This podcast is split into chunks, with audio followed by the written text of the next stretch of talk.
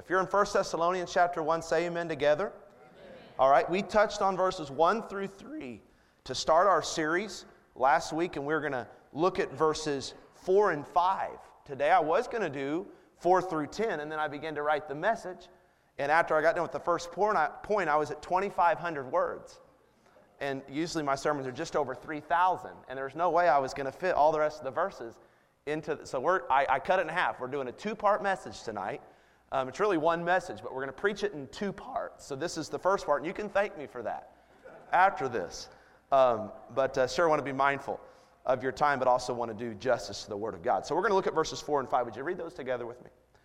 Knowing, brethren beloved, your election of God, for our gospel came not unto you in word only, but also in power, and in the Holy Ghost, and in much assurance, as you know what manner of man, men we were among you for your sake. For the next two Sunday nights, we'll preach on this topic the impact of the gospel.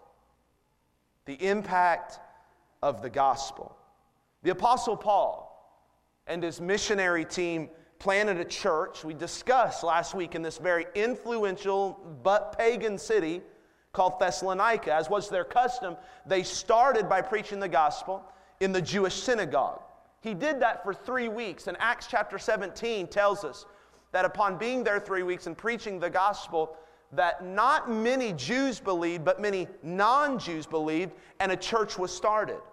They were meeting, this small group of believers, in the house of Jason when the Jewish authorities broke in. They heard Paul and Silas, who had just planted a church and got out of prison for it in Philippi, had made their way to their city, and now they were going to go to Jason's house, beat down his door, and try to get these guys back in prison. Paul and Silas weren't there. So they took Jason in and charged him with treason, let him out on bond. And when Paul and Silas saw what they did to Jason, they knew they couldn't stay. It would threaten Jason's uh, freedom and, and, and, and his life. So they left this three week old baby church on its own in the midst of a very hostile city. I can imagine as Paul and Silas and Timothy are walking away from Thessalonica, they begin to have these discussions about this new church they started, an exciting three weeks in Thessalonica. But they didn't walk away necessarily excited as much as they were fearful and nervous for this baby church. I can imagine Timothy saying, Paul, do you think they're going to make it? I mean, we've never planted a church and just left like this. And not to mention, the place in which they are trying to thrive is a hostile place. Silas would chime in and say, Yeah, Paul, I just, I don't think they're going to make it. How do you think they're going to make it? And I can imagine the great apostle Paul would respond some way like this Well, Guys, I hate that we had to leave. I'm deeply concerned about them. But I can imagine him saying something like then to his missionary partners I guess we're going to see now if their faith is real. The only way they're going to survive the hostility and persecution of the Jewish authorities in Thessalonica is if they're really saved. Months pass by. Paul's already been to Berea, he's already been to Athens since leaving Thessalonica. Now he finds himself in Corinth, and he can't get his mind off of this baby church that he left when they were only three weeks old. He was so concerned about them that he sent young Timothy, as he often did, to check in on this baby church. Timothy came back with a glowing report. We talked about this last week. He, he told Paul they were not merely surviving, they were thriving, specifically in three areas their faith, their love, and their hope. So then, when Paul gets his pen out and he begins to write this letter to the Thessalonians, he's writing back to them with like this overwhelming sense of thankfulness. And he's affirming this thriving church in the midst of a hostile world for having a faith that worked and a, a love that labored and a hope that endured. And I, I could just imagine him, upon hearing the news from young Timothy, just shouting at the top of his voice, Yes, they're doing good. Silas, did you hear it? I know you doubted them. Well, I, was, I, I might have doubted him a little bit.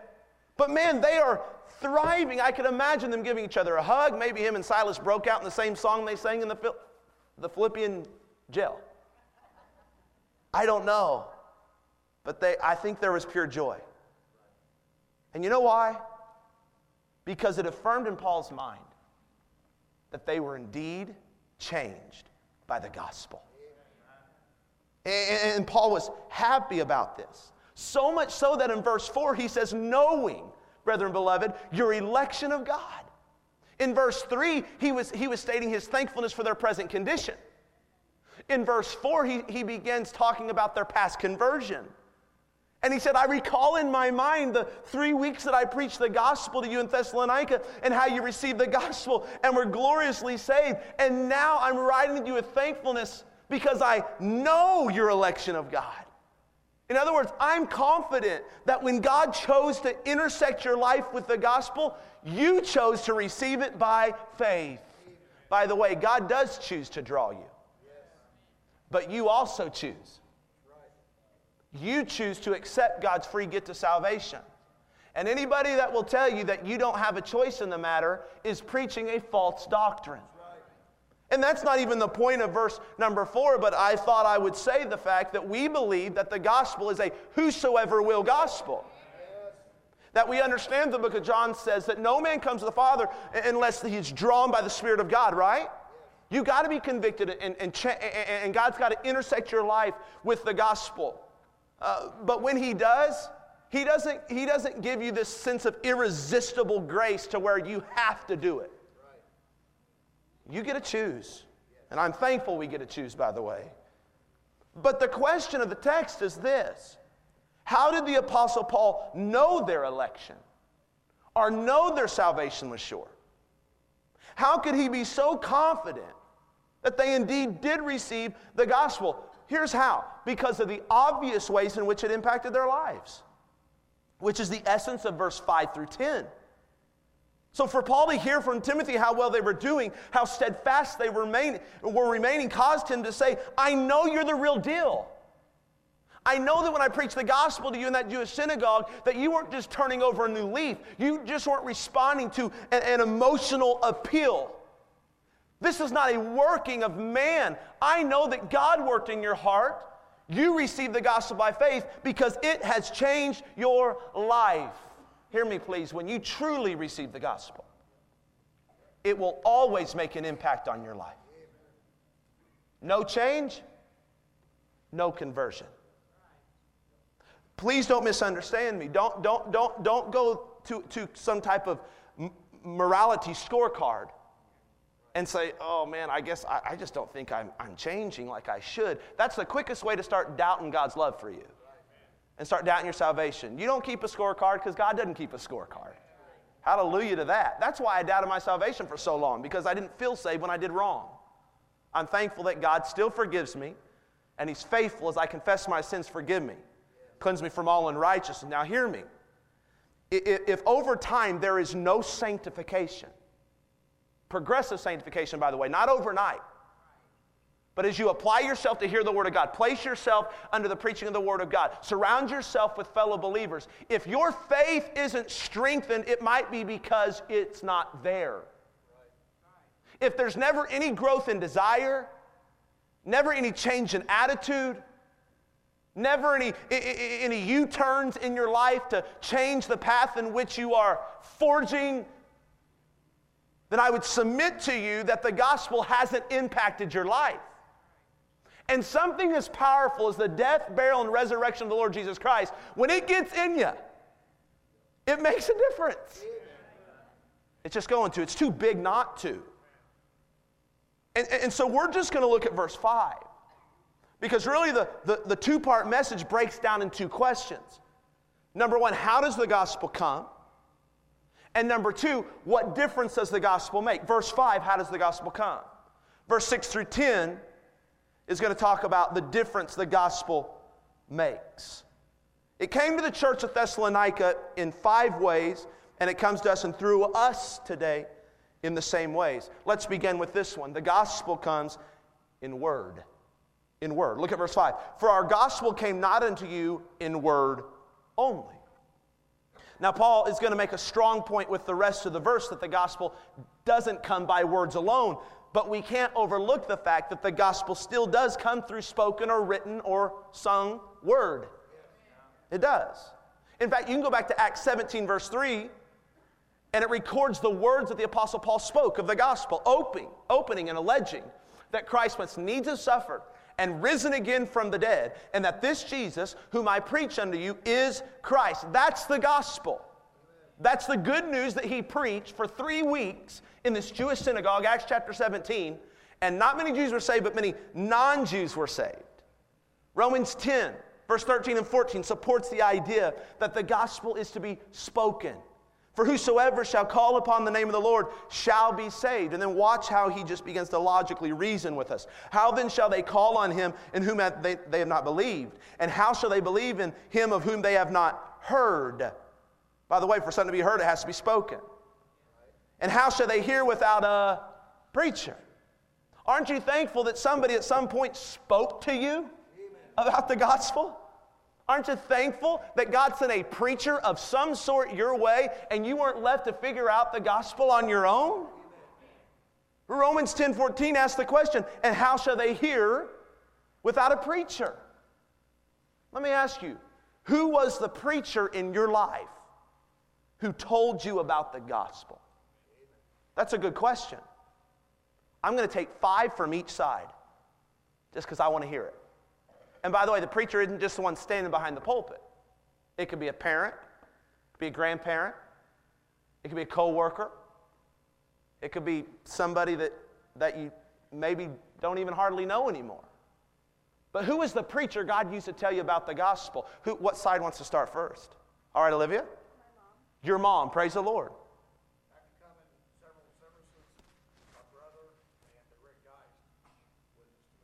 Praise the Lord. So, peers, siblings, amazing. Brother Gary. High school buddy. You listening, teenagers? You listening? Are you listening? Give me a nod. Give me something. This is good for you. Carla, your eye doctor. Amazing. It is an amazing story. Karen? Candy Prater. Look at that. Woodshop teacher. Praise the Lord. Public school teachers, you got a great, great opportunity. Miss Donna? Kids daycare provider. That's who told Candy too. Brother Steve? Frank Potts. He's in heaven today, but I think he got a crown for telling you about Jesus.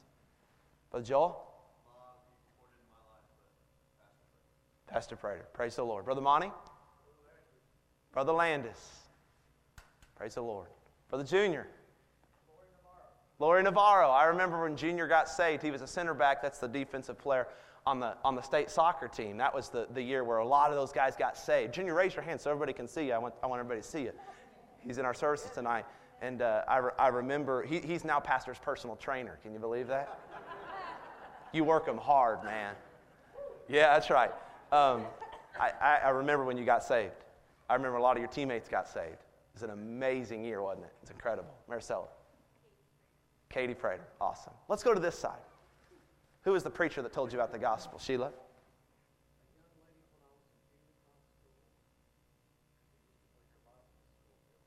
Wow. It's incredible. A junior high girl that brought her Bible to school. Is that right? Wow. It's awesome. Brother Cole?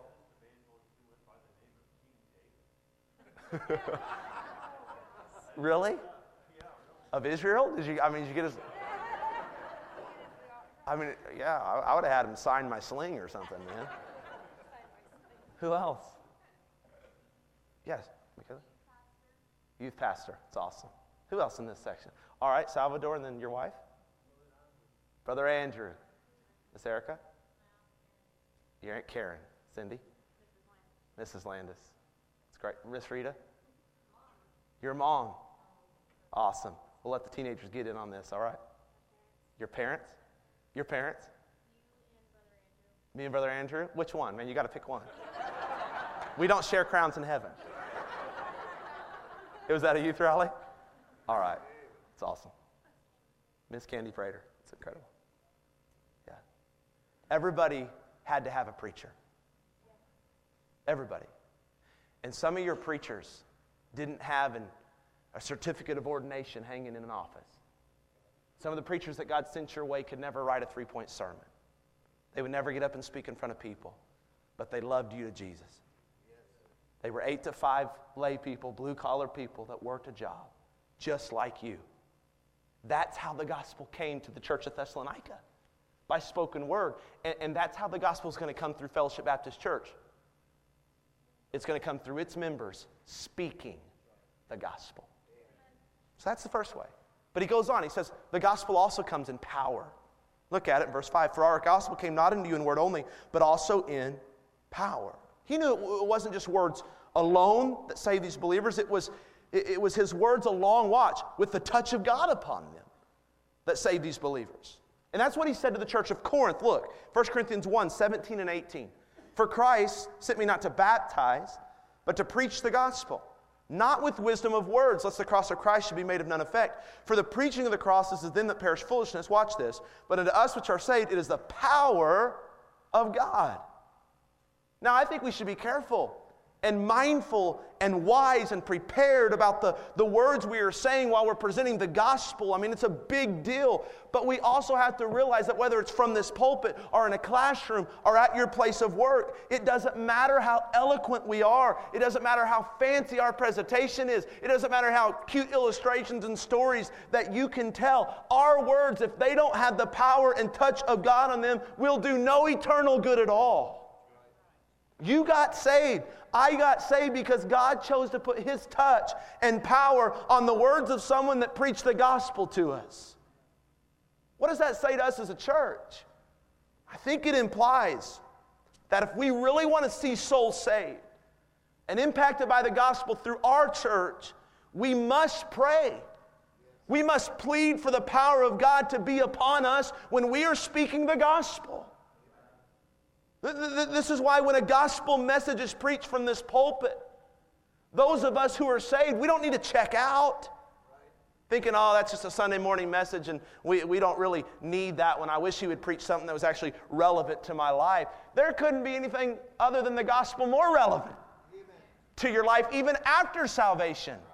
The death, burial, and resurrection of Christ is still working in you and giving you the power through which to live the Christian life every single day. On top of that, you should be praying for the preacher. There are souls in the balance, church. When a gospel message is, is preached, I guarantee you that God has sent somebody into, into this building to be under the sound of our voice and uh, the, the, the preaching of the gospel from this word of God. And when that happens, you have to be diligent and serious and convicted in your heart that without the touch of God on it, it will make no eternal difference. When's the last time you sat in the pew and prayed without ceasing for the power of God to be upon the preacher? I think by, by, by the looks, some people, I feel like you're praying the whole sermon. I mean, it's every head bowed and every eye closed before we get to the invitation. I'm trusting that you're praying for the touch of God on our lives. But in all seriousness, here's what the Apostle Paul told the church of Colossae with all praying also for us, that God would open to us a door of utterance. Church, pray for us that God would open up a door of utterance, of power, of clarity to speak the mystery of Christ, for which I am also in bonds. We need to pray for what goes on in this building. We need to pray for our missionaries around the world. Listen, the, the power that comes upon the preached gospel is a result of God's people asking for it and pleading for it and praying for it. Go home tonight with your family, grab a missionary card that you grabbed before. Look at our missionary book. Pray for a missionary tonight. Pray specifically that God would open unto them a door of utterance Pray for our missionaries in China. Pray for our missionaries in, in, in, the Middle East. Pray for our missionaries who are under persecution, especially. The gospel comes in word, it comes in power. Notice, third, it comes in the Holy Ghost. Look at verse 5. For the gospel came not into you in word only, but also in power and in the Holy Ghost. Think about from where the power of the gospel does not come. Would you do that? Paul didn't say the power of the gospel comes in our programs. I love the programs at Fellowship Baptist Church, don't you? We have Kids for Christ on Wednesday night, Flyers Clubs on Wednesday night, Youth Impact on Wednesday nights. I, lo- I, love our bus program that goes and picks kids up and brings them to church. I love our children's church programs on Sunday morning, our nursery programs. I love, I love our Easter programs, our Christmas programs, our patriotic programs. I love the programs that we have in Friend Day and the programs that we have in, in our missions conference and all of that. But the power does not come in the program. It doesn't come in what we do. We don't get a plan, the power of the gospel. It doesn't come in our talent. I could articulate with the greatest of passion and eloquence and persuasion, as our pastor does often. We could get behind the pulpit and light it up, so to speak. But without the Holy Ghost, it's worthless. It doesn't come through my personality. It doesn't come through my talent. And be careful about that, by the way, judging the power of a message by the personality of the preacher. Because that's the trouble the church of Corinth got in. I like Apollos, but I like Peter. I like Paul. I like Jesus. It was all based on talent, it was all based on personality. Fooey with that. If a preacher's loud, great. If a preacher's quiet, great. So long as he's preaching a clear, accurate, interpretation of the Word of God and applying it to our life, the Holy Ghost can use that to change a life. When someone stands behind this pulpit that you don't particularly like, even if that's me, understand that there is somebody working that's far more important than this guy. And it's the Holy Ghost. Every time, watch this, every time the gospel is preached from the pulpit, did you know the Holy Ghost is working? He's doing a ministry that the preacher could never accomplish. When I was a junior in college, I went with Brother Alfred King, he's our church planter in Oro Valley, to a class called Homiletics where they teach you how to write a sermon. Both of us sat on the front row. Both of us heard the same quote from an author of our textbook whose name was Haddon Robinson.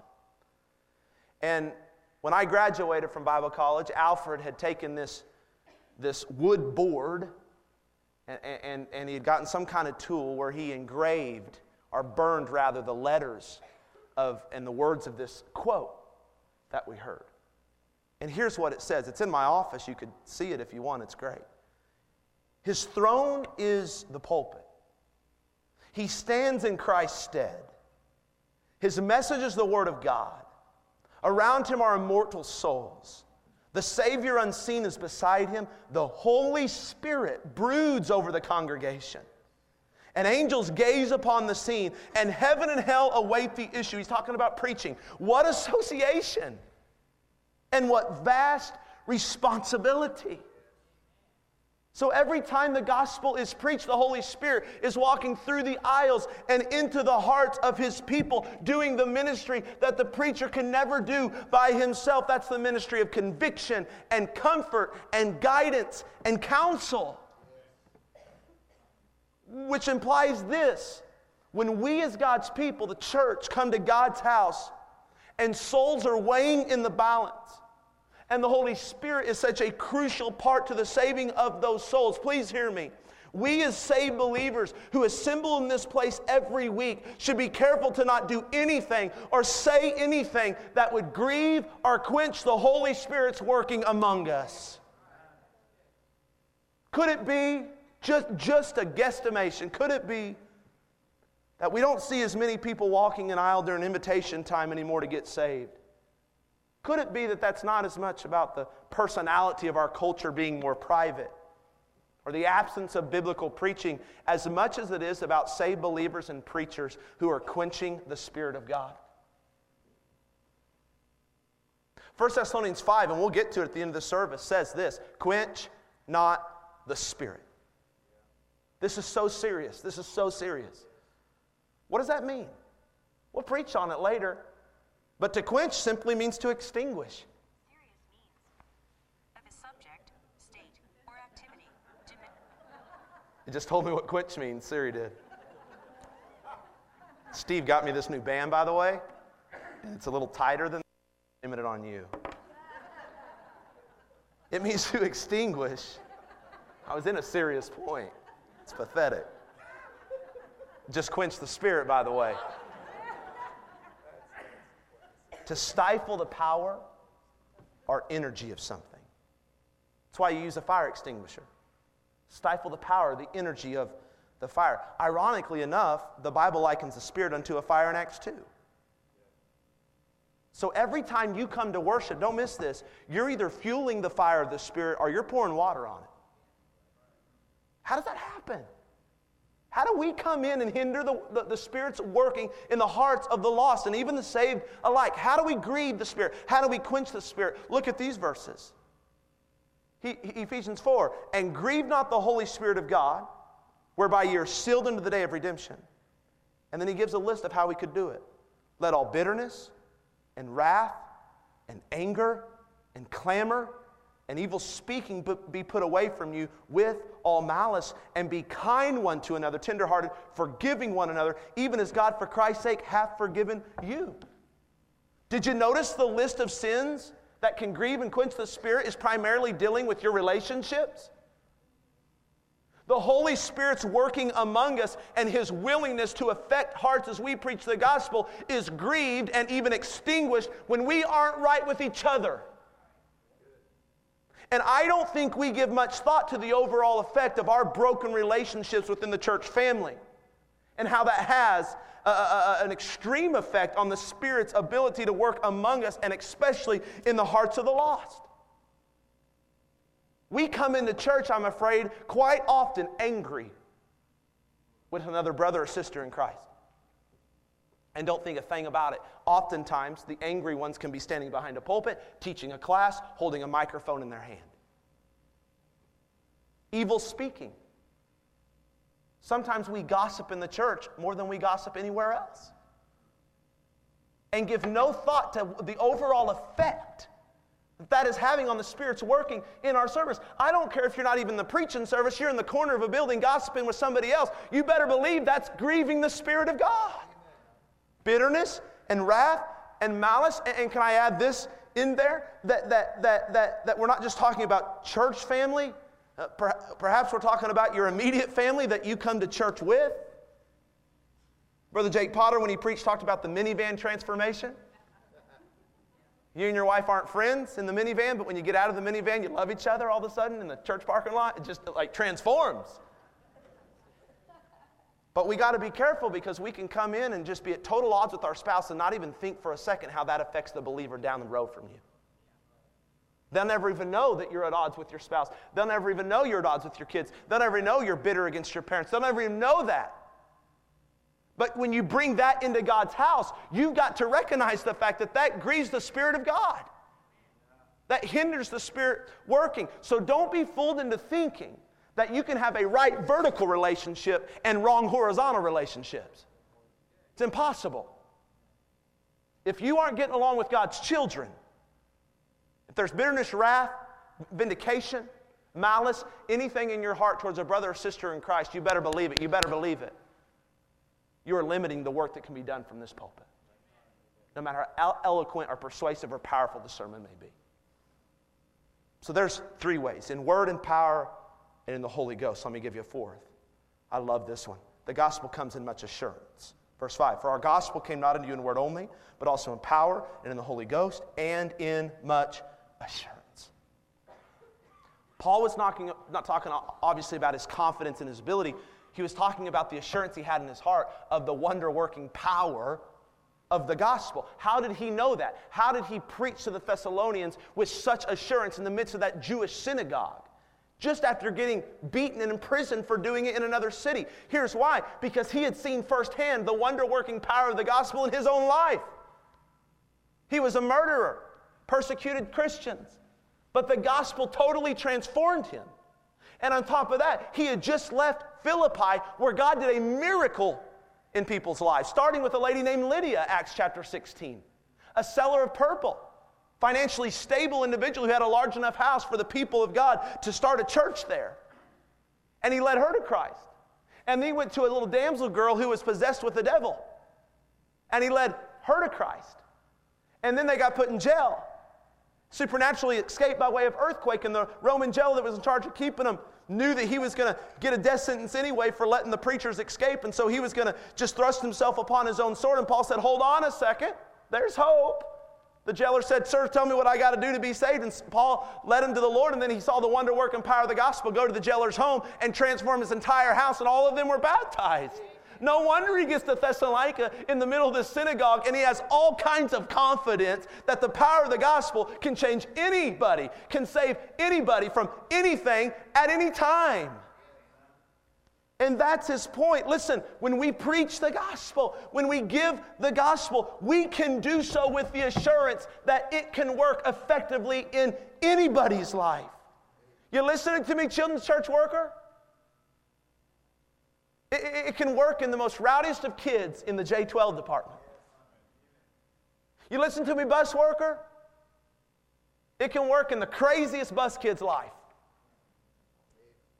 Listen to me, nursery worker. Every nursery worker that cuddles those babies, over 30 of them in our nursery today, the gospel can save every one of those babies when it comes time for them to make their own choice by faith. We have to be convinced and have assurance in our heart. And how can we do that as a church? Because we have seen the wonder working power of the gospel save a ton of people through this ministry. It saved the drunk, it can do it again. It saved the thief. It can do it again. It saved the liar. It can do it again. It saved the adulterer. It can do it again. It saved the religious elite, and it can do it again. May we preach the gospel and speak the gospel and share the gospel with much assurance. Talking about the coworker you don't even waste time speaking to, let alone sharing the gospel with because they're so far gone morally. The gospel can still save them. Talk about the family member that has shut you down every time you try to talk to them about the Lord. The one, is, the one that has never agreed to come to church with you and told you to stop asking a long time ago. The gospel can still save them. Talking about your friend that you golf with or that friend from high school that you still stay in contact with because they mean a lot to you. Man, you don't want to say anything that's going to hurt that relationship. But you know they don't think of God like you think of God, and you find a relation, a, a, a, conversation with them about the gospel nearly impossible, the gospel can still save them. The friend that you go to school with, young people, that makes fun of you for going to church, the gospel can still save them. God help us to have confidence in the wonder working power of the gospel. Here's the last one it comes in word and power and the Holy Ghost and much assurance, and it comes by men of character. Look at verse 5, the end. For our gospel came not unto you in word only, but also in power, and the Holy Ghost, and in much assurance, as ye know what manner of men we were among you for your sake. Pastor touched on this this morning. The manner in which Paul and Silas lived their lives, watch, did not contradict the message they were preaching. That's why it had such a great effect, is because their lives were consistent with their message. I think that's why Paul wrote, Brother Tanner, in 1 Timothy that the first requirement of a pastor is to be blameless. Doesn't mean perfect, it means above reproach. It means a testimony that people can't look at and blame for sin and wickedness and holiness. Later in the list, he sees he, he says they must have a good report of them which are without. The reason this is so important is because people in our culture do not divorce a man's words from a man's character. People in our culture don't listen to people they don't respect. I think generations before me did. You know why? One word authority. It didn't matter who it was, if they were in a position of authority, my dad's generation and older generations just listened because they were authority. I hate to say it, but that's not the culture and the generations in which I'm ministering to today. If they don't respect you because you've done something to ruin credibility in your own life, in their, their perspective, they won't listen. And you can say, well, they need to get, well, they don't need to get over it. We need to act like Christians. We need to live holy lives. That's how the gospel comes with much power, is when men are preaching it who have good character. So when the Thessalonians heard Paul preach, there was no contradiction. I think a big reason why a lot of lay people, particularly, don't witness, don't speak the word, don't share the gospel, let alone maybe invite somebody to church, is because they understand that their life doesn't match up with the words. I think for some, it's less about a lack of courage, and it's more about the fact that I know what I do on Saturday night, and they do too. And for me to invite them to Friend Day just doesn't make sense. And God have mercy on us if that's the case. Because we are entrusted with the best news, the life changing news of the gospel. And we have no right to discredit it with the choices we make. It's not our gospel. We have only been entrusted as Christians to manage it, to steward it. And when we live in a way that hurts our credibility, contradicts its message, we are not being good stewards of the life changing gospel. And I, and I hope that you'll really consider how you talk at work about your boss or to your employees. Hope you'll consider that because people are listening. And I hope you'll consider how you treat your spouse in front of your lost family members. Because your family members are watching how you treat your wife, watching how you treat your husband, watching how you deal with your kids. And I hope you'll be careful what you put into your body when you go to the work party.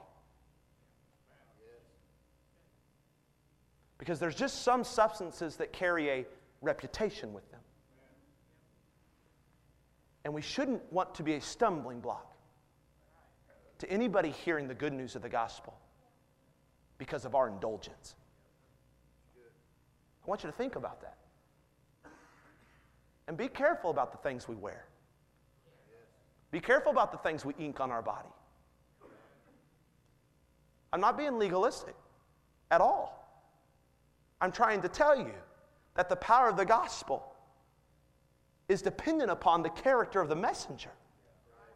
And I understand God can work through and around and over ungodly people. The scripture is, is so clear about that. He used wicked kings to accomplish good things. And he, he uses frail sinners to preach the gospel. We don't have to be perfect, but we can't disqualify or discredit it from changing a life because of just silly choices we make. When you go to work, you're going as a steward of the gospel. So be a man and a woman and a teenager and a college student of character. How does the gospel come? That's the question Paul answers and brings thankfulness to his heart. It comes in word. If it comes in word, be ready and willing to speak. It comes in power. If it comes in power, don't just rely on your words, pray for God's touch. It comes in the Holy Ghost. If it comes in the Holy Ghost, don't, don't do anything that would grieve or quench his working. Comes in much assurance. If it comes in much assurance, don't be shy about it. Don't underrate its power. Don't disqualify the most wicked of people around you because they'll just never get saved. The gospel can change anybody. It comes by men of character. So live your life in a way that is consistent with your message. Stand to your feet, every head bowed.